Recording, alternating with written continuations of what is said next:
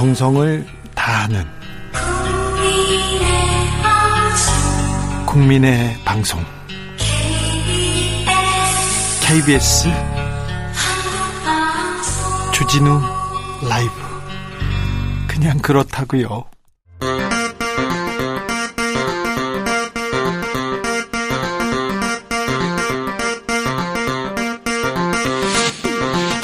주진우 라이브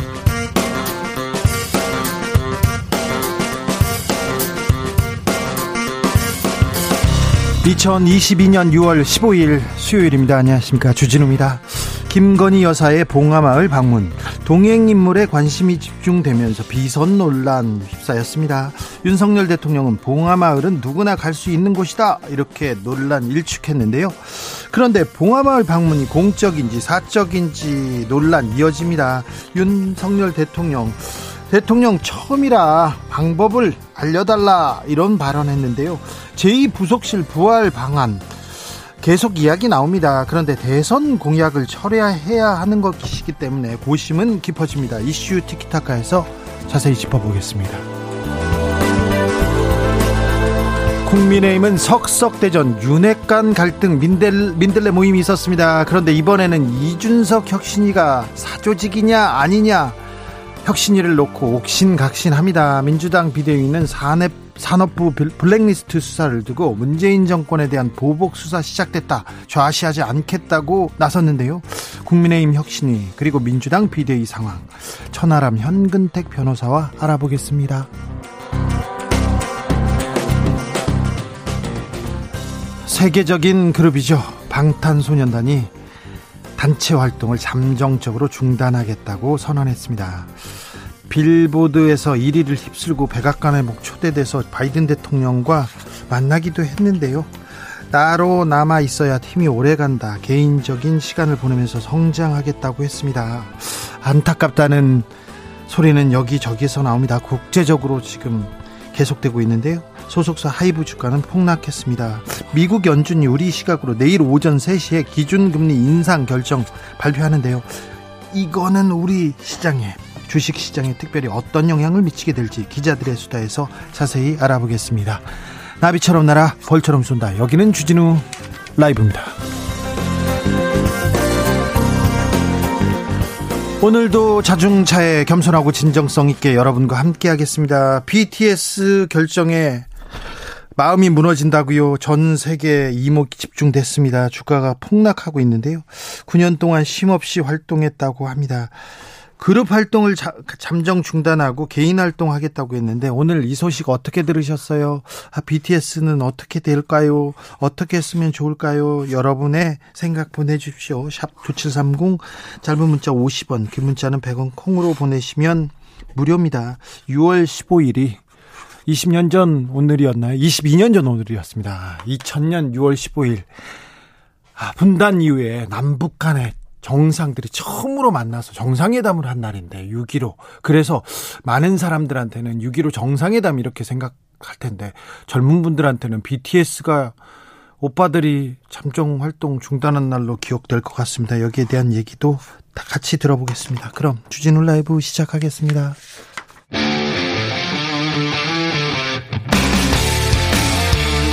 탐사보도 외길 인생 20년 주 기자가 제일 싫어하는 것은?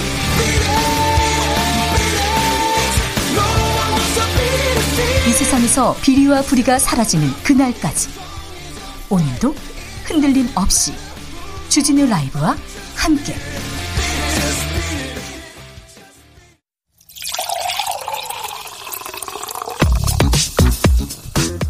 진짜 중요한 뉴스만 쭉 뽑아냈습니다. 주스 정상근 기자 어서 오세요. 네, 안녕하십니까? 화물연대가 파업을 종료했습니다. 네, 이 민주노총 공공운수노조 화물연대 본부 그리고 국토교통부가 어젯밤 회의를 통해서 이 화물노동자 최저임금에 해당하는 안전운임제를 지속 추진하기로 합의했습니다. 네. 어, 또한 안전운임제 적용 품목 확대에 대해서도 논의를 이어가기로 했습니다. 네. 어, 이에 따라 화물연대는 지난 7일부터 8일간 이어온 총파업을 중단했습니다. 이 화물연대는 조합원들은 현장에 복귀하지만 어, 투쟁본부는 유지하면서 국회 논의 과정을 지켜보겠다라고 밝혔습니다. 잘했습니다. 잘했어요. 증시, 환율, 복합이기, 뭐 퍼펙트 스톰, 삼각 사곡파도 이 얘기 나옵니다. 이제 이렇게 협치하고 타협하고 이렇게 파업 종료하고 앞으로 나가야 됩니다. 그런데요, 불씨가 아직 살아남은 것 같아요. 현장에 복귀하지만 투쟁본부 유지한다. 문구가 조금 이상합니다. 네, 화물연대 측은 국회 입법 사항이라며 협상에 소극적이었던 국토부가 예. 주체가 돼서 안전운임제를 지속 추진하겠다는 약속을 했다는 데 의미가 있다라고 어, 이번 협상 타결 타결 배경을 설명을 했습니다. 예. 어, 그러면서도 이번 합의는 안전운임제 일몰제를 폐기, 폐지하기로 약속한 것이다라고 주장했는데요. 그런데 국토부 입장은 좀 달라요? 네, 엄영소 국토교통부 2차관은 오늘 기자들과 만난 자리에서 안전운임제를 하는 나라는 우리나라밖에 없는 것 같다라면서 안전운임제는 완성형 제도가 아니다라고 주장했습니다. 어, 또한 화물연대가 요구하는 안전운임제 대상 품목 확대는 많은 연구가 필요하다라고 말했습니다. 지난번에 화물연대하고 국토부하고 합의를 했어요. 그런데 국민의힘에서 받아들여지지 않았어요. 그런데 이번에는 국민의힘 어떻습니까? 네, 국민의힘은 여전히 적극적이질 않습니다. 이 권성동 원내대표는 오늘 정부 입장과 화물연대 발표 내용에 차이가 있다라면서 안전운임제에 대해서는 당 내부 논의를 거쳐 입장을 정하겠다라고 말했습니다. 어, 성일종 정책위 의장도 정부가 설명하면 여러 가지 안을 검토해서 입법을 고민하겠다라고 말했습니다. 어, 반면 민주당 박홍근 원내대표는 이봉주 화물연대 위원장과 기자회견을 열었는데요. 안전운임제 일몰제 폐지와 적용품목 확대 법제화를 최우선 입법 과제로 추진할 것이다라고 말했습니다. 네. 네, 박홍 원내대표는 화물연대와 정부의 합의가 미봉책에 그치지 않도록 국회에서 입법을 통해 뒷받침하겠다라고 말했습니다. 화물연대가 조금 갈등의 불씨는 남아있지만 파업을 종료했다고 합니다. 다행입니다. 어서 정치권은 물가 잡기에 나서야 합니다. 근데 정부 여당이 전기요금 인상 불가피하다고 이렇게 카드를 만지작 만지작 거리네요. 네, 국민의힘과 정부가 오늘 이 새 정부 경제 정책 방향, 방향과 관련해서 협의회를 열었는데요. 이 과감한 규제 개혁의 필요성에 공감대를 형성했다라고 밝혔고, 어, 그러면서 법인세 인하, 어, 경제 법령상 형벌 합리화를 추진하겠다라고 밝혔습니다. 규제 개혁 다 말은 좋은데 이 경제 위기 때 규제 개혁을 하면 대기업, 큰 기업만 잘 먹고 그 다음에 작은 기업 그리고 서민들은 어떻게 될까 그거 우려하는데 우려가 크다는 것도 알아주셔야 하는데. 또 다른 얘기는 뭐라고 했습니까? 네, 권성모 원내대표는 이후 기자들과 만난 자리에서 이 전기료 등 공공요금 인상을 늦추는 방안을 검토하고 있는지라는 질문을 받았는데요. 어, 여기에 대해서 이 전기요금 인상 요인이 있음에도 불구하고 이 문재인 정부에서 그걸 억눌렀다라고 말했고요. 어, 임기 말에는 전기요금이 인상 전기요금 인상이 불가피하다고 발표했다라고 말했습니다. 어, 그러면서 물가 안정을 위해 그 부분을 억제할 수는 있지만 그럴 경우 시장이 왜곡된다라면서 이 전기요금 인상은 불가피한 상황이 아닌가라고 말했습니다. 아이고 전기요금 인상 불가피하다. 또 석유 기름값도 올랐는데 가스값도 또 오른다는데 또 다른 가격도 오른다는데 자, 이 부분에 대해서는 2부 기자들의 수다에서 자세히 짚어봅니다.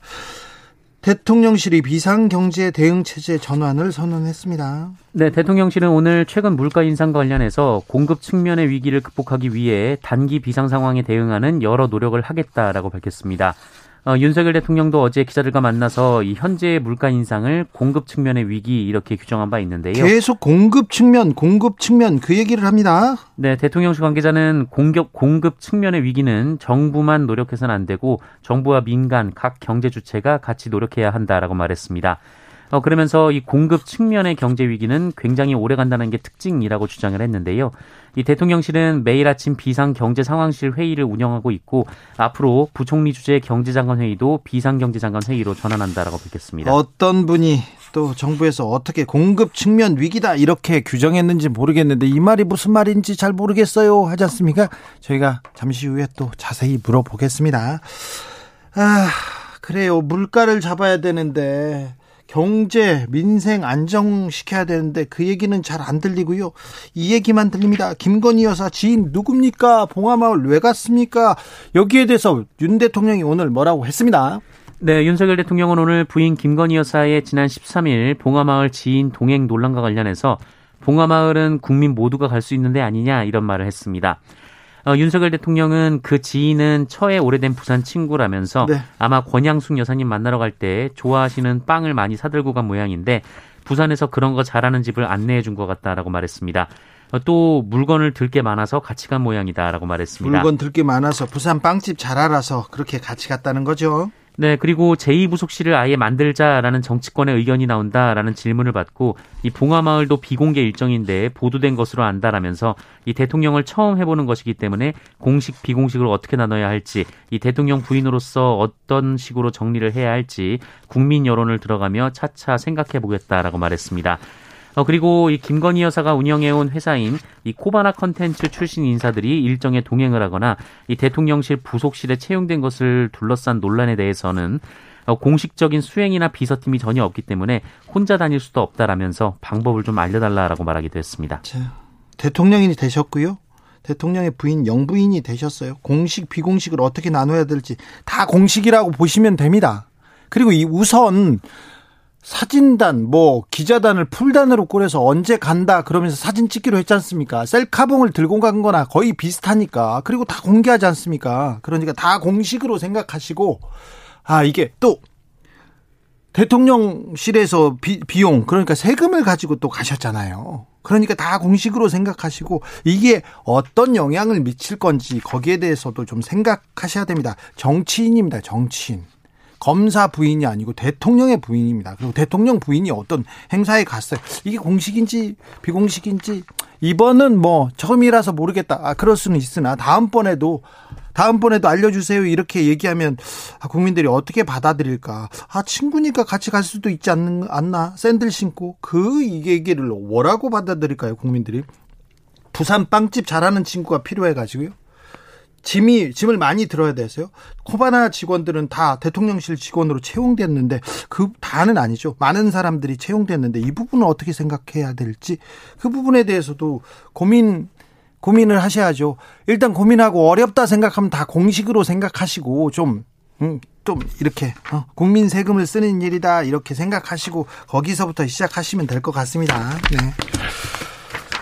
백운규 전 산업통상자원부 장관 영장 실질심사 있었습니다. 네, 서울 동부지법은 오늘 오전 백운규 전 산업통상자원부 장관에 대한 구속영장 실질심사를 진행했습니다. 이 법원에 출석한 백운규 전 장관은 기자들의 질문에 규정대로 일을 처리했다라고만 답을 했는데요. 백운규 전 장관은 문재인 정부 초기 이 산업부 산하 13개 기관장에게 사직서를 내도록 종용한 혐의를 받고 있습니다. 예전엔 다 그랬어. 하지만 법에 걸립니다. 근데 이게 이게 과거 간행에 대한 수사라기보다는 이 수사가 청와대를 향하고 있습니다. 네, 산업부 블랙리스트 의혹을 조사하고 있는 검찰이 문재인 대통령 당시 청와대 인사수석실의 행정관을 지냈던 이 박상혁 민주당 의원에 대한 수사에 돌입을 했습니다. 네.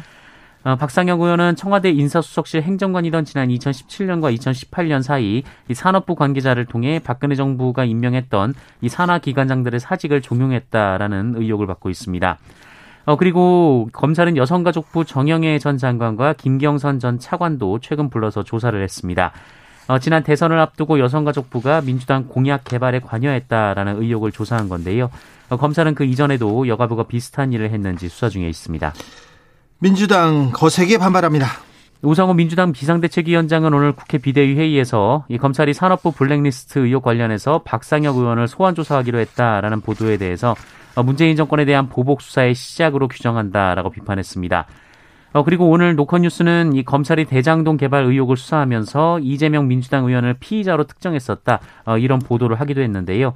어, 이에 대해 이재명 의원은 검찰을 이용한 정치 보복, 정치 탄압이 시작된 듯하다라면서 검찰이 형님의 정신질환 증거를 숨기고 멀쩡한데 강제 입원시키려 했다고 불법 기소했던 것처럼 어, 이 사건도 무혐의지만 일단 기소해서 정치, 경제적 타격을 입히자는 음모가 있다는 말을 들었다라고 주장했습니다. 백운규 전 장관 수사는 수사의 끝은 수사가 시작될 때 이 수사의 끝에는 조국 민정수석과 그다음에 임종석 비서실장이 있다 이런 얘기를 검찰 주변에서 계속 흘렸습니다. 계속 이렇게 나왔는데 수사가 그쪽으로 향하는지 한번 지켜보겠습니다. 민주당에서 보복 수사라고 이렇게 어, 반발하고 있고 정치 보복이라고 얘기하는데 지금 정권 주변에 검사 출신들이 너무 요직에 있기 때문에 검찰이 움직이기만 해도 검찰이 수사만 해도 이거 정권하고 이거 교감한 거 아니냐 정권 뭐 하명 수사 아니냐 이런 얘기는 계속 나올 것 같습니다.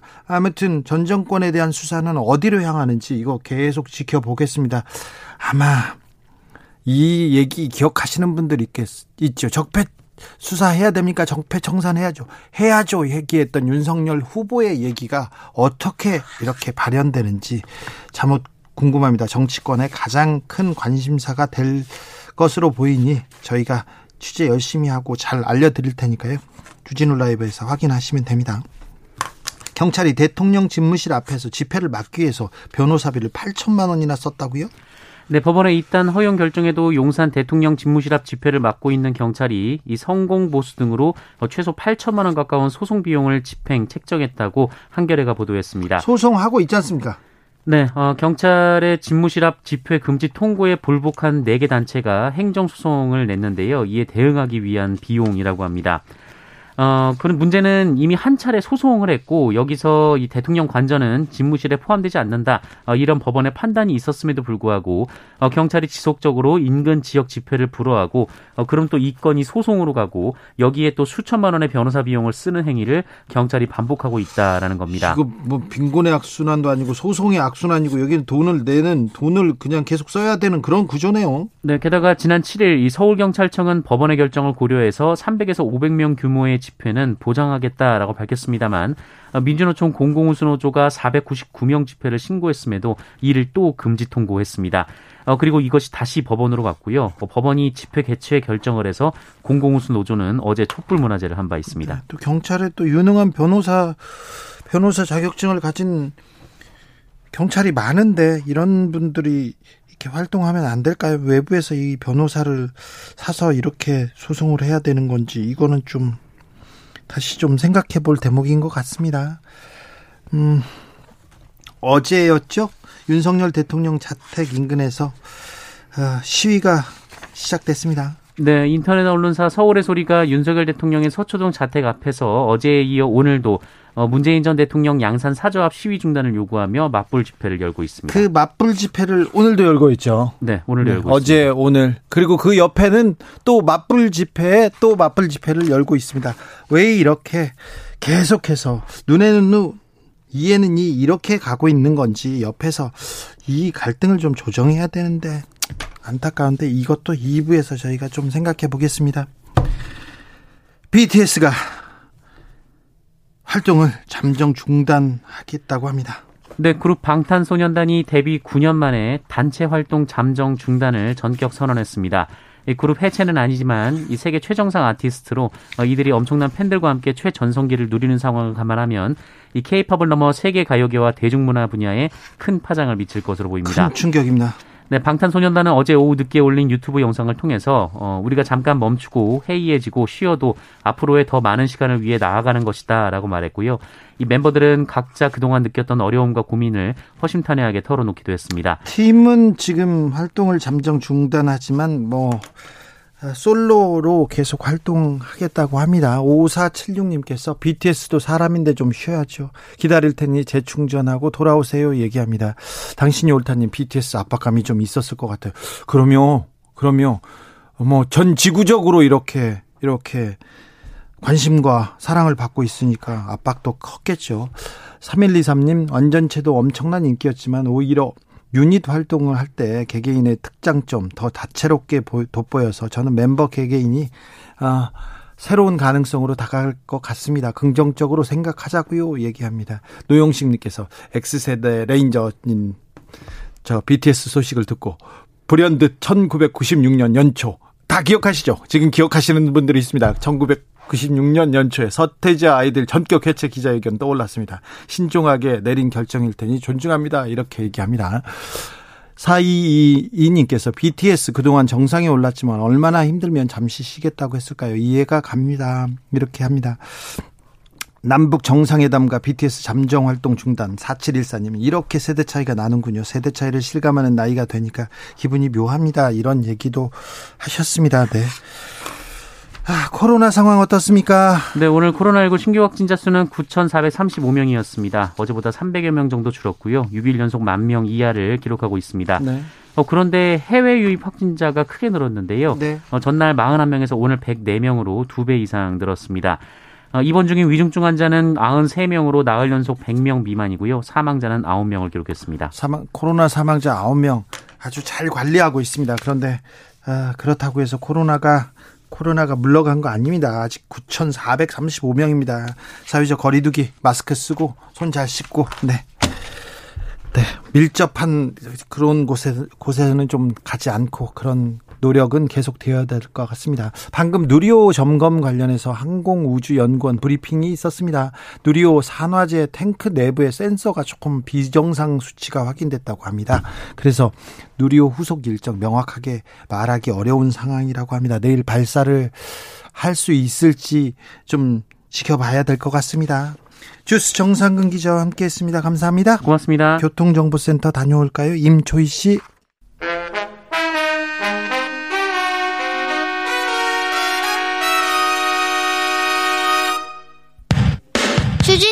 라이브 돌발 퀴즈. 오늘의 돌발 퀴즈는 객관식으로 준비했습니다. 문제를 잘 듣고 보기와 정답을 정확히 적어 보내주세요. 정부가 아프면 쉴수 있는 상병수당 시범 사업을 다음 달부터 시행합니다.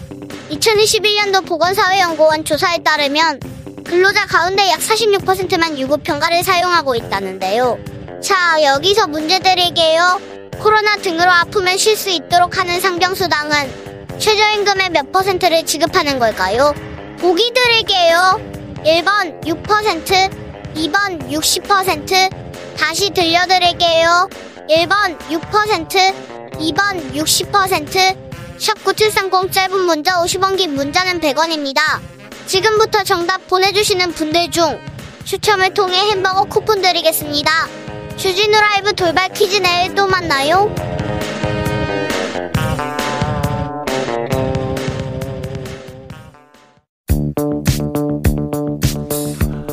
대한민국 정치의 새로운 100년을 준비한다. 21세기형 국회 싱크탱크 정치연구소. 여야에 보냅니다. 특급 쪽집게 정치 컨설팅 준비했습니다. 천하람 국민의힘 혁신위원 안녕하세요. 예, 전남 순천의 천하람입니다. 현근택 변호사 어서 오세요. 네, 안녕하세요. 현근택입니다. 민주당에서 직함은 혹시 없습니다. 지금은 없습니다. 네. 자유로운 영혼입니다. 선거 때 완전 핵심이셨는데. 아니 그러니까 선거 때 고생은 다 하셨는데. 네, 뭐. 선거 전에도 많이 했어요. 어, 엄청 많이 하셨죠. 네. 지금은 없습니까? 없습니다. 네. 더 자유로워요. 자유로우니까 더 할만하죠. 아마 뭐 전당대회 끝나고 또 새로운 당 지도부가 구성되고 하면은 중책을 맞지 않으실까 예, 예상합니다. 그럴까요? 자. 예. 고맙습니다. 변호사님들, 변호사님들, 김건희 여사 봉화마을 이렇게 간 거, 간 거에 대해서 어떻게 보십니까? 먼저 천하람? 네, 뭐 봉화마을이야 가실 수 있죠. 네. 봉화마을 좋죠. 어, 가셔가지고 이제 또 국민 통합행보 아니겠습니까? 권양숙 여사 만나셔가지고 또 이제 환담하시고 하는 건 좋은데 근데 이제 일단 먼저 좀 짚고 넘어가야 되는 거는 팬클럽과의 관계 설정인 네. 것 같아요. 관계 설정이라는 표현 을 썼지만 관계를 끊어야죠. 끊어야 됩니다. 설정할 필요가 뭐가 있습니까? 대통령 배우자가 팬클럽이 왜 필요해요? 그러니까 팬클럽이 자발적으로 생기는 것까지야 뭐 어쩔 수 없다 해도. 근데 팬클럽 네. 회장하고 이렇게 좀 잘 지내면서 또 예. 정보도 주고 사진도 주면서 조금 약간 이걸 좀좀 즐기시기도 아유. 안 돼요 그런 거. 안 됩니까? 안 됩니다. 그런 거 하면 안 되고요. 왜 안 됩니까? 아, 그게, 아니, 요즘 우리 여야를 막론하고 팬덤 정치가 그 난리인데, 네. 대통령 배우자까지 팬덤 정치해서야 되겠습니까? 그리고, 그, 저는 그리고 강신업 변호사라는 그 팬클럽 회장이라는 분도, 아, 너무 별론 것 같아요. 그뭐 무슨 변호사님이 무슨 뭐 왜 팬클럽 회장 이런 걸 하고 있어요. 그리고 요새 보니까 그런 욕, 설을 네, 욕을 막 SNS에 쓰시고 게다가 뭘 해가지고 뭐 돈을 모금을 해서 뭐 한 달에 얼마를 내면 뭐 회원이 되고 어쩌고저쩌고 하는 것 같은데 네. 제가 구체적으로는 안 봤습니다만은 네. 그 전체적인 느낌이 너무 별로입니다. 그래서 이런 분이랑은 빨리 단절해야 될 것 같아요. 국, 민의힘에서도 우려하는 사람이 많군요. 뭐 저는 우려하고 있습니다. 네. 뭐 다른 사람 모르겠습니다만. 현근택 변호사님?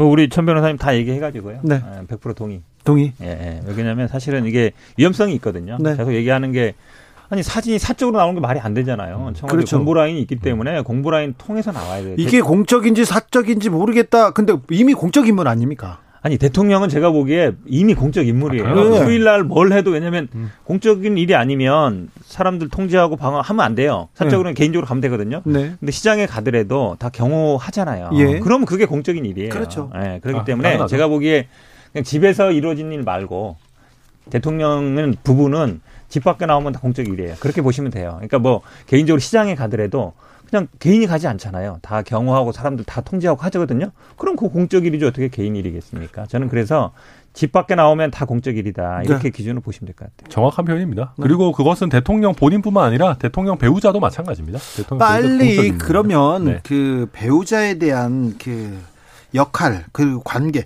설정도 좀 해야 될 것 같고 좀 보, 뭐라고 해야 되나요? 보필할 조직도 조금 만들어져야 되는 것 같습니다. 지금 코바나 컨텐츠 직원들 이렇게 다 데려갔다. 알고 보니까 대통령실 직원이 됐다더라. 이런 얘기도 있고 친구 데려갔다. 빵집을 잘 알아서 데려갔다. 이걸 이걸 설명이라고 한 들어야 됩니까? 그러니까 그리고 지금 커바나 컨텐츠 출신의 그런 분들이 가서 뭘 하시는지는 모르겠습니다. 물론 그분들이 이제 김건희 여사 원래 아는 사이고 김건희 여사를 편안하게 해줄지는 모르겠습니다. 근데 중요한 거는 김건희 여사가 편안한 게 아니고요. 김건희 여사를 보시는 국민들이 편안하셔야 되거든요. 그러면 그 제2부속실 역할을 할 만한 분이면 정무적 감각이 있어야 되는 겁니다. 그리고 과거에 경호라든지 영부인의 동선이라든지 이런 거에 대한 경험이나 경륜이 있어야 되는데 이분들이 과연 그런 걸 해내실 수 있을까. 그래서 오늘 나오는 얘기들도 보면 봉화마을에 친구랑 같이 갈 수 있습니다. 뭐 대통령 말씀도 맞아요. 같이 가서 참배할 수 있죠. 근데 그분이 왜 그 대통령 배우자 바로 뒤에 있는 사진이 찍혀요.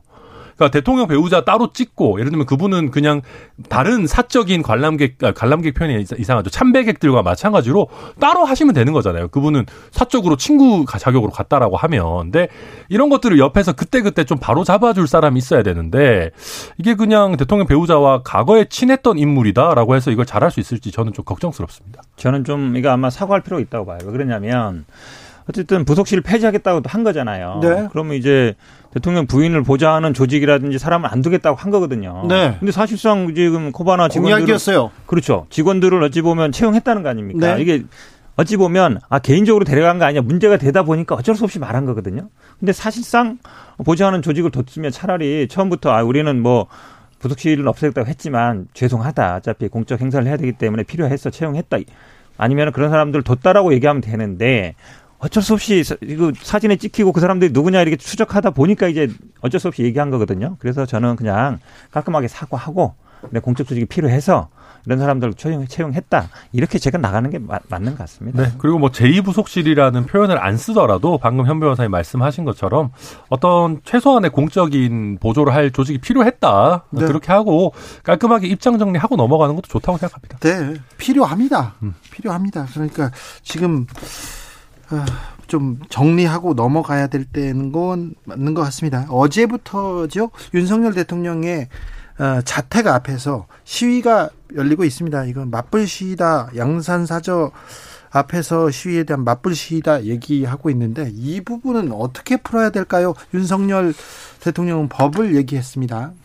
어, 말씀하신 것처럼 윤석열 대통령 말씀하신 것처럼 이게 법적으로는 표현의 자유가 굉장히 강조되는 부분입니다. 그러니까 우리가 저도 이 양산 시위나 서초도 자택 앞에 시위가 별로라고 생각하고 가능하면 이런 거 안 했으면 좋겠습니다. 그런데 이런 그 집회나 시위의 내용이 잘못됐다라고 해서 이런 걸 금지하기 시작하면요. 집회 시위에 대한 검열로 이어지거든요. 네. 그러니까 법적으로 이런 시위를 하지 마라라고 금지하는 건 굉장히 어려운 부분입니다. 그렇다 보니까 이거는 정치적으로 각 당에서 본인들 지지층에 좀 호소도 하고 좀 자제도 요청하고 해야 되는 부분이고 근데 그걸 안 들으면 어떻게 해야 되나 저는 그거는 참 어려운 문제인 것 같습니다. 안 들으면 어떻게 해야 되나 일단 말리지 않는 것 같습니다. 그러니까 이게 아마 윤석열 대통령의 기본적인 시각이 이제 법 법에 위반 안 되면 괜찮다는 거잖아요. 근데 세상 모든 일이 뭐 법대로만 하는 게 아니거든요. 이것도 예를 들어서 지금 아마 양쪽에서 그럴 거예요. 뭐 몇 데시벨 측정해서 초과만 안 되면 된다는 거 하는 네. 식인데 그렇게 되면 사실은 이 사회 문제 해결이 잘 안 됩니다. 모든 거를 어찌 보면 이제 작용 반작으로 나오는 거거든요. 양산에서 시, 어, 안 막어? 그냥 그 법에 허용되니까 해? 그럼 우리도 할게. 이렇게 되는 거거든요. 저는 뭐 그렇게 하는 것도 좋지 않다고 보는데 기본적으로 좀 말리는 게 맞다. 그러니까 네. 적절하냐, 부적절하냐 이것도 좀 생각을 해봐야 돼요. 그러니까 지금 양산의 그 주민들도 그렇지 않습니까? 그 원래 시골 동네이기 때문에 밤에는 좀 조용하고 해 떨어지면 가서 주무실 거 아닙니까? 근데 거기다 막 소리 지르고 이러면 당연히 당연히 말 나오게 되겠고 지금 서초동도 마찬가지죠. 거기도 보니까 주민들이 플랜 카드 붙였다 그러는데 아니 당연히 뭐 조용한 환경을 원하겠죠. 그 그런 걸 보면 서로 좀 자제시키는 게 맞다. 이거는 네. 제가 보기에는 윤석열 대통령이 좀 자제해야 된다 이렇게 한마디 하면 돼요. 법에 어긋나지 않으니까 그냥 상관없다 이래버리면 아니 대통령이 법대로만 할 거면 그냥 판사나 검사들만 두고 있으면 되죠. 뭐 정치가 뭐 필요하겠습니까? 저기 국민의힘은 어떻습니까? 뭐 석석대전 민들레 모임 이제 좀 잦아든 것 같습니다. 그런데 이제 이준석 대표와 안철수 의원이 또 아, 전통의 전통의 어, 강호들이에요. 맞수죠. 전통의 원수예요. 네. 아니 원수까지는 너무 강한 것 같고요. 왼수로 그럼. 네. 네. 아, 일단 구원이 있습니다. 두, 분, 두 아, 분께서. 예. 근데 이제 일단은 그 이준석 대표에 대해서 뭐 정진석, 배현진 의원이 조금씩 이렇게 뭐 비판적인 얘기를 했습니다만은 네. 당내에서 뭐 당 대표에 대한 비판이 나오는 거는 뭐 어찌 보면 자연스러운 일입니다. 그리고 네. 이게 뭐 다행인 것은 무슨 이게 이준석 대표 대 윤핵관의 전면전 뭐 이런 식으로 펼쳐지지는 않고 네. 이게 뭐 예상외로 뭐 예상했던 대로 또는 뭐 예상외로 잠잠해졌습니다. 네. 그래서 다행이라고 생각하고요. 앞으로도 이준석 대표의 행보에 대해서 얼마든지 당내에서 비판할 수 있습니다. 근데 네. 이제 그게 조금 더 생산적인 비판이 됐으면 좋겠다 생각이 들고 안철수 의원과의 지금 이제 그 최고위원 추천 뭐 이런 거 관련해서도 조금 분쟁이 있는데 아 저는 이 부분은 안철수 의원께서 이제 한 당이 되셨으니까 또 대승적으로 좀 조금 더 나은 인물들을 추천해 주시면 어떨까 하는 그런 바람을 갖고 있습니다. 아 그래요? 네. 안철수 의원이 어, 국민의 힘 사람들을 이렇게 추천했지 않습니까?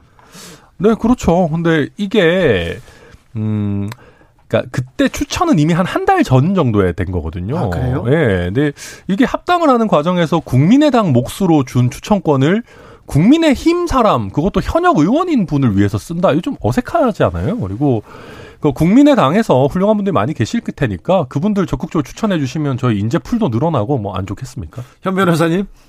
아니 할 수 있죠. 왜 안 돼요? 이미 한 당이 됐다며요. 한 당이 됐다는데 또 왜 국민의 당 사람만 추천하라는 것 자체가 어찌 보면 이제 견제인 거거든요. 왜냐하면 안철수 의원 입장에서는 국민의힘 의원들의 지지를 받아서 뭐 당권에 도전하고 싶은 거지 아니겠습니까? 아니면 뭐 윤핵관의 지지를 받아서 당권에 도전하고 싶은 거기 때문에 제가 보기에 안철수 의원 입장에서는 좋은 카드를 쓴 거죠. 두 장의 카드가 있는데 하나는 국민의힘 분을 쓰고 한 분은 이제 국민의 당이죠. 헷갈리네. 어쨌든 국민의 힘 분을 추천한 건데 사실 이거를 안 받을 이유가 없거든요. 예를 들어 최고위원이 이 두 분이 들어가면 뭐 구성이 달라지고 결의가 달라지는 게 아니라 아홉 분인데 뭐 열한 분 늘리면은 뭐 열한 명 중에 두 분 정도면은 큰 영향이 없는데 그 민감한 거는 제가 보기에 안철수 의원이 어쨌든 기존의 국민의 힘을 좀 이렇게 포섭하려 가려고 하는 그거에 대해서 제가 보기에 견제부를 던지는 것 같아요. 근데 이게 이제 저희 최고위원회 기존에 있는 위원들 전부 다 좀 이상하다라고 느끼고 있다라는 거거든요. 그러니까 이게 국민의 당 몫의 추천권을 줬는데 물론 합당 이후에는 당연히 한 당입니다만은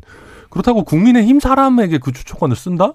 좀 이상하고 그리고 다른 한 분도 어, 국민의힘 내지는 윤석열 대통령에 대해서 굉장히 원색적인 비난을 했던 분이거든요. 그래서 굳이 이런 분을 해야 되나 뭐 그런 생각이죠. 그래서 최고위원들이 거의 같은 의사로 이거는 문제 제기하고 있는 그런 상황인 겁니다. 아무튼 이 문제가 국민의 민생과 경제와는 별로 관계가 없는 것 같다 이런 생각을 국민들은 하고 있습니다. 맞는 말씀이죠. 네. 민주당은 어떻게 돼가고 있습니까? 어제도 난상 토론을 격하게 벌였다고 하는데요. 뭐 민주당 되는 거 하나도 없죠 지금. 예. 저는 포인트를 두 개 정도 보는데요. 그게까지 하시면 하나는 뭐 대의원제를 폐지하느냐 네. 중요해요. 그 다음에 왜냐면 대의원제가 기득권 유지에 딱 좋은 방향으로 돼 있거든요. 네. 한 표가 뭐 60표 70표 하는데요. 투표율은 두 배 높거든요 대의, 대의원이. 네. 그럼 실제로 뭐 60, 70표가 아니라 두 배 이상 효과해요. 네. 예. 그러면 사실은 이 대원제 유지는 기득권 유지밖에 안 되는 거예요. 네. 지금 그런데 대의원 뭐 비율을 조정한다 그랬는데 그것 전혀 필요 없고 저는 항상 얘기해요. 국민의힘 그때 따라하면 된다. 국민의힘을 따라한다? 네, 그대로 하면 돼요. 예선은 그냥 5대 5로 하고 본선은 7대 3으로 하든지 하면 됩니다. 거기 핵심 뭐냐면 민주당 가장 다른 거는 대의원제 민주당을 두고 있다는 것과 여론조사가 본선에서 10%밖에 없다는 거예요. 그래서 저는 여론조사를 예선에도 그렇고 본선에도 그렇고 최소한 30% 반영해야 된다라고 봅니다. 왜냐하면 이게 항상 당신과 민심이 멀어져 가는 게 당이 망하는 1번이거든요. 그 다음에 기존에 어쨌든 개파라든 영향력 있는 사람들의 영향력을 계속 가져가는 게 대의원제예요. 그래서 대의원제 폐지하고 여론조사 30%를만 하면 민주당 저는 달라질 수 있다고 보는데 지금 흘러가는 모양 보니까 안 될 것 같아요. 당이 달라지겠습니다. 혁신하겠습니다. 국민의힘도 민주당도 이렇게 계속 얘기하는데 결국은 뭐 당권을 놓고 대의원 얘기하고 그다음에 또 누가 또 혁신위에 또 더 들어가냐 이런 얘기를 하는 것 같아요. 네, 근데 이제 그런 비판을 피하려면은 말, 말 그대로 기득권 내려놓기를 해야 돼요. 그러니까 그 방금 현 변호사님 말씀도 잘해 주셨고 지금 이제 대의원 제도, 대의원 한 명이 너무 많은 투표권을 가진다라는 얘기가 예전부터 나왔던 거거든요. 근데 이게 안 바뀌는 이유는 각 국회의원, 지역위원장들이 그 자기 권한이기 때문에 네. 기득권이잖아요. 네. 그러니까 안 내려놓는 거거든요. 저희도 마찬가지예요. 저희도 공천이 조금 더 체계적으로 되고 시스템적으로 되고 예측 가능하게 되고 얼마나 다 좋은 얘기입니까? 근데 이거 안 하겠다라고 하는 거는 아 나는 권력에 줄 잘 서가지고 그냥 대강하는 내려찍기 공천하는 게 나한테 더 유리할 수도 있을 것 같은데 나한테는 이게 더 편해 좋아. 그럼요. 뭐. 그러니까 편한 그 관성대로 가려고 하는 뭐 그런 게 그러니까 대의원제가 없어지면요 지역위원장의 현역 의원들의 힘이 확 떨어져요. 왜냐면 전당대회 나오는 분들이 지역위원장이나 대의원들 저 현역 의원들한테 찾아가서 부탁 안 하거든요. 네. 왜냐하면 당원이나 국민만 보면 그분들한테 직접 소통하면 되잖아요. 근데 대의원을 갖고 있기 때문에 대의원 반영비율이 제일 높고 대의원을 지역위원장도 임명한단 말이죠. 그러니까 당대표 나오거나 최고위원 나온 사람들은 다 지역위원장이나 현역 의원들한테 아쉬운 소리를 해야 돼요. 도와달라고. 네.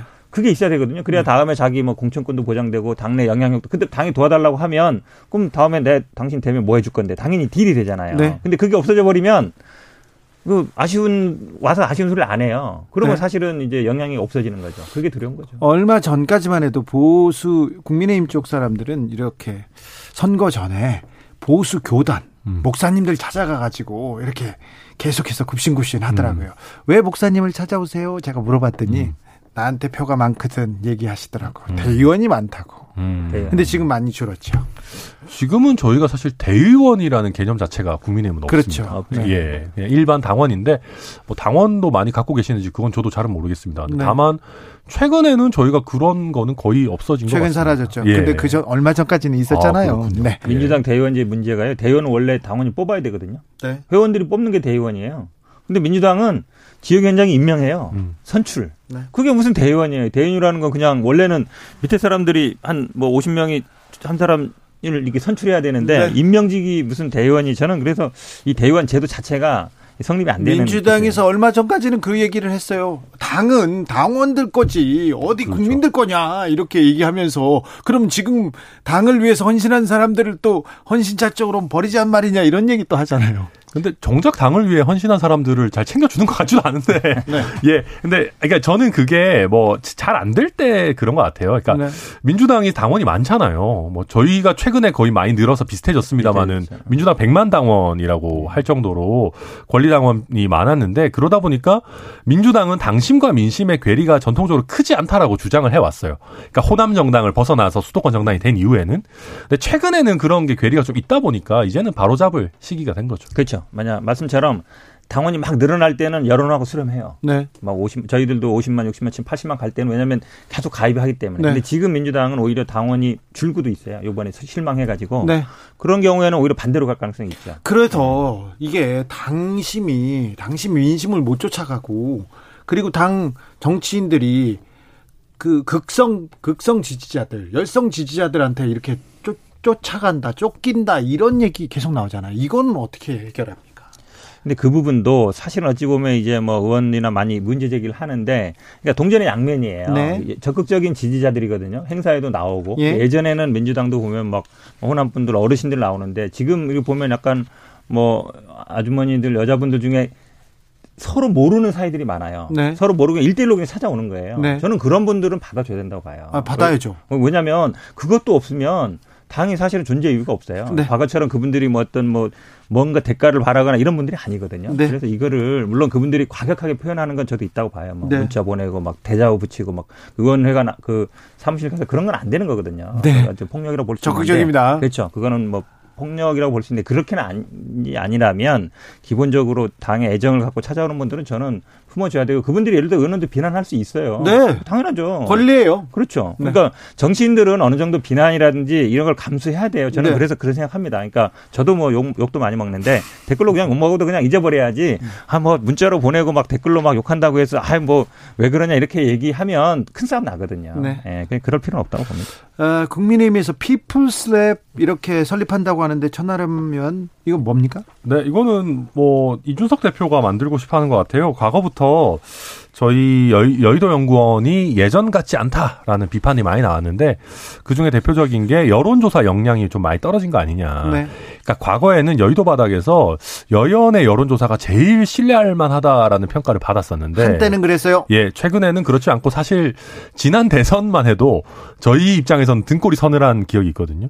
거의 압승할 것 같다라고 네. 이제 내부적으로 이렇게 보고 있다가 막판에 0.73으로 네. 붙어가지고 굉장히 시겁을 한 일이 있었는데 그런 것들을 보다 보니까 결국 당이 당심이나 민심을 제대로 읽어내고 거기에 맞춰서 잘 나가려면은 여론조사라는 기능이 강화가 돼야 되기 때문에 총선 앞두고 당연한 수순이라고 봅니다. 6150님께서 당이 당원될 거면 정당은 왜 세금을 받나요? 더 나은 정치를 위해서 그리고 좋은 정치인 배출하라고 세금 사용하는 거 아닌가요? 민주당은 당원이 아니라 더 좋은 나라를 만들기 위해서 국민들의 것이다.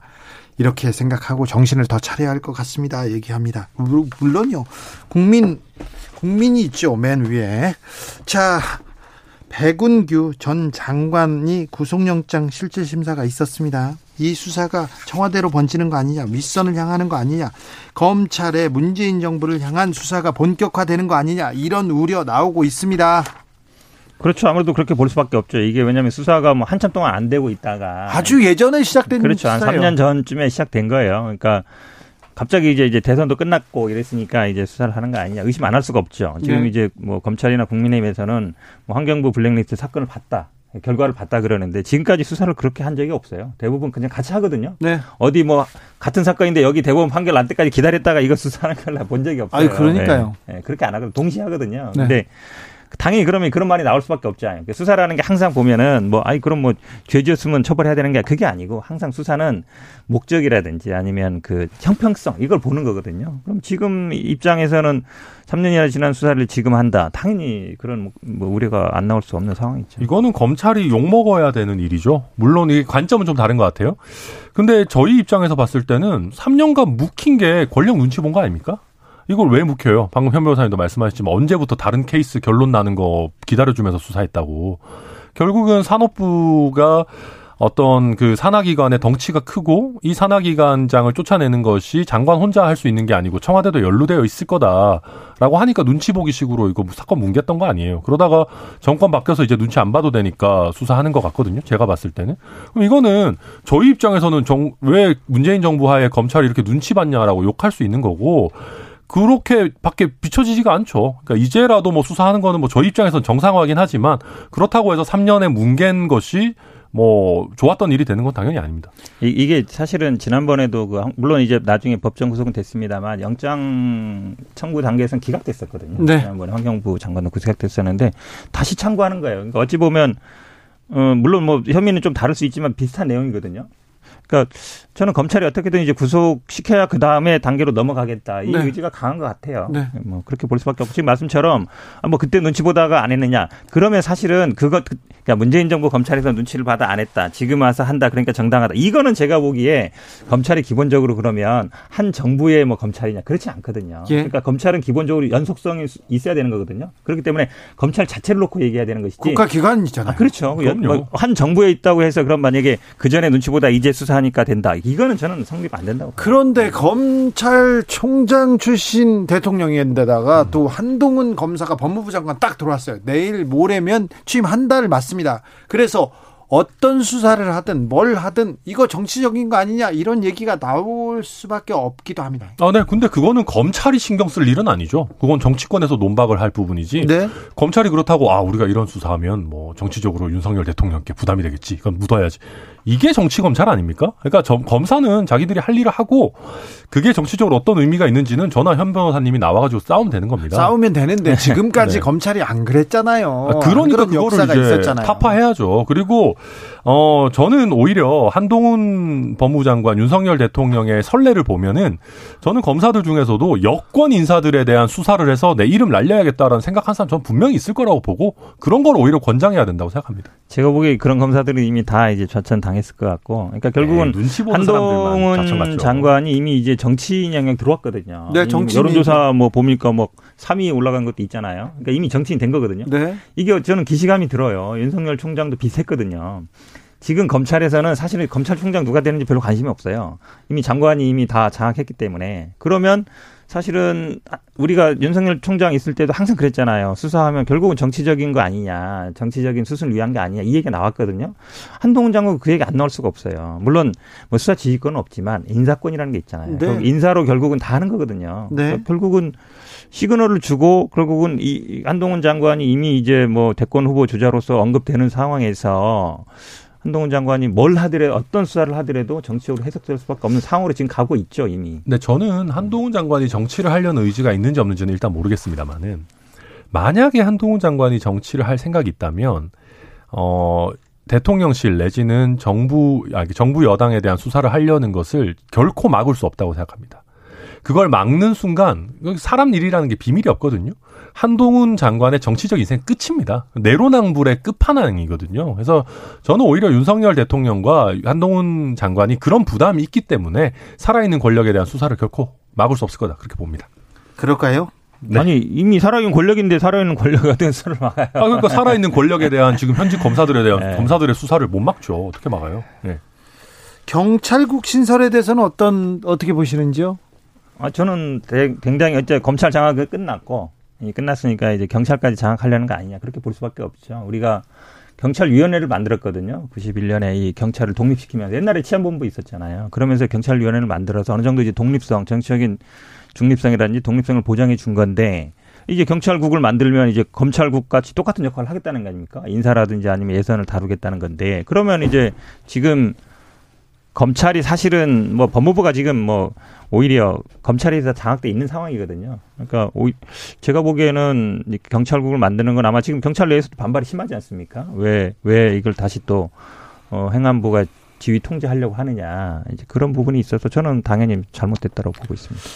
네, 이거는 뭐 저도 솔직히 조금 더 내용을 봐야 될 것 같긴 합니다. 그러니까 이게 경찰이라는 그 큰 조직을 어, 정책적으로 서포트하는 부서가 없을 수는 없습니다. 그러니까 예. 경찰의 정책에 관해서 다루는 부서는 있을 수밖에 없죠. 그래서 실제로 지금도 행안부 산하에 그 뭐 치안 정책 본부 뭐뭐 뭐 담당관인가 치안 정책 담당관 뭐 이런 게 있어요. 근데 그게 이제 경찰이라는 조직이 가지는 중요성에 비해서 너무 격하되어 있기 때문에 이거를 제대로 격상시키겠다. 어떤 뭐 법무부의 검찰국이 있듯이 뭐 행안부의 경찰국 두는 게 오히려 더 자연스러운 거 아니냐라는 얘기가 나오는데 다만 이게 정무적으로는 이게 왜 필요한지에 대한 좀 더 구체적인 설득이 필요합니다. 안 그러면은 현 변호사의 말씀대로 이거 그냥 뭐 경찰 조금 더 장악하려는 거야 이런 식으로 프레임이 씌워질 수 있기 때문에 조금 더 구체적인 설명이 나올 때까지 저는 기다려 보겠습니다. 예전에는 청와대에서 다 했는데 이제 청와대 대통령실에서는 검찰 경찰 관여하지 않는다 그러면서 이제 법무부 장관 행안부 장관이 이렇게 공적 시스템에서 뭐 관리할 것이다 이렇게 얘기는 하는데 설명을 하는데 네, 그게 또뭐 낫긴 낫죠 과거보다. 사실은 뭐 그런 조직은 다 있습니다. 그러니까 아까 얘기한 경찰위원회라든지 아까 뭐 자문위원회 다 있기 때문에 경찰은 그래도 지금 보면은 각 지역에서 직장 협의회 같은 데 다 반대 성명이 나오고 있거든요. 이건 사실 어찌 보면 그만큼 민주화가 되고 그만큼 정책 중립이 됐기 때문에 과거 같으면 예를 들어서 이렇게 하면 뭐 집단 행동이다 이러면서 이제 징계하고 막 이랬을 거 아닙니까? 네. 그런 거에 비하면 근데 저는 이게 아마 쉽지 않을 거라고 봅니다. 왜냐하면 검찰은 탁 왜냐하면 그 들어가는 게 다 사법 연수원이든 아니면 지금 뭐 로스쿨이든 이렇게 쫙 있기 때문에 한 색깔이에요. 그리고 선후배 관계 확실하거든요. 경찰은 들어오는 영역이 굉장히 많습니다. 경찰대도 있지만 뭐 학사 출신도 있고 아니면 밑에서 진급하는 사람도 있기 때문에 고시 출신도 있고 통제가 잘 안 돼요. 그렇게. 검찰처럼 쉽게 되지 않는다. 저는 그래서 아마 이거 물어붙이기는 쉽지 않을 거다. 경찰이 아마 다 돌았을 가능성이 있습니다. 네. 음, 우리 방송을 듣진 않았겠죠? 윤석열 그 대통령의 부인 김건희 여사의 팬클럽 회장이 개가 짖어도 팬덤은 계속된다 이렇게 하면서 팬클럽은 계속된다고 계속 얘기하고 있습니다. 이거 아, 말도 안 되는 소리예요 지금. 큰 사고로 다 도, 돌아올까 아닌가 이거 뭐 또 국민의힘에서도 걱정하고 있습니다. 어, 차기 대권 선호도에서 지금 한동훈 법무부 장관이 막 올라가고 있는데 이 한동훈 열풍은 어떻게 될까요? 언론에서 너무 많이 써줘요, 기사를. 패션도 써주고, 뭐도 쓰고. 저도 이제 기자분들 만나서 얘기 들어보면, 한동훈 장관, 그 다음에 김건희 여사 관련 기사가 클릭 수가 굉장히 잘 나온답니다. 예. 그래서 이제 기자들이 쓰게, 쓰는 게 실제로 많이 뭐 소비되기 때문에 쓰는 거다라고 저도 왜 이렇게 많이 쓰냐 물어봤었는데, 뭐 어쨌거나 한동훈 장관에 대한 국민적인 관심, 특히나 보수 지지층에 대한 관심이 높은 건 사실인 것 같습니다. 근데 아직까지는 저는 정치인으로서의 면모를 본격적으로 드러나지는 않았다고 생각하거든요. 그러니까 이게 뭐 잘 모르겠습니다. 결국 실력이 드러나겠죠. 네. 뭐 제가 아마 뭐 방송에 나가서 뭐 얘기한 게 뭐 한동훈 장관 공천 위한 거 아니냐 민들레 그렇게 얘기한 취지는 아니고요. 아마 이제 결국 당권 싸움인데 네. 결국은 아마 보시기 뭐 예전도 보시면 알겠지만 정권 초에 뭐 대통령실이라든지 내각에 들어갔던 분들이 다음 총선에 거의 나오거든요. 네. 그럴 때 아마 그러려면 잡고 있어야 돼 당권을. 네. 그런 취지로 말씀드린 겁니다. 알겠습니다. 차기 대권 주자 선호도 조사에서 한동훈 장관 3위 차지했던 여론조사 개요 말씀드리겠습니다. RN서치가 뉴스피무 의뢰로 지난 11일, 13일 조사했습니다. 중앙선거 여론조사 심의위원회 홈페이지에서 참조하시면 됩니다. 저희는 KBS이기 때문에 이거 잘 해야 됩니다. 현근택 천하람 감사합니다. 감사합니다. 두 분 감사합니다.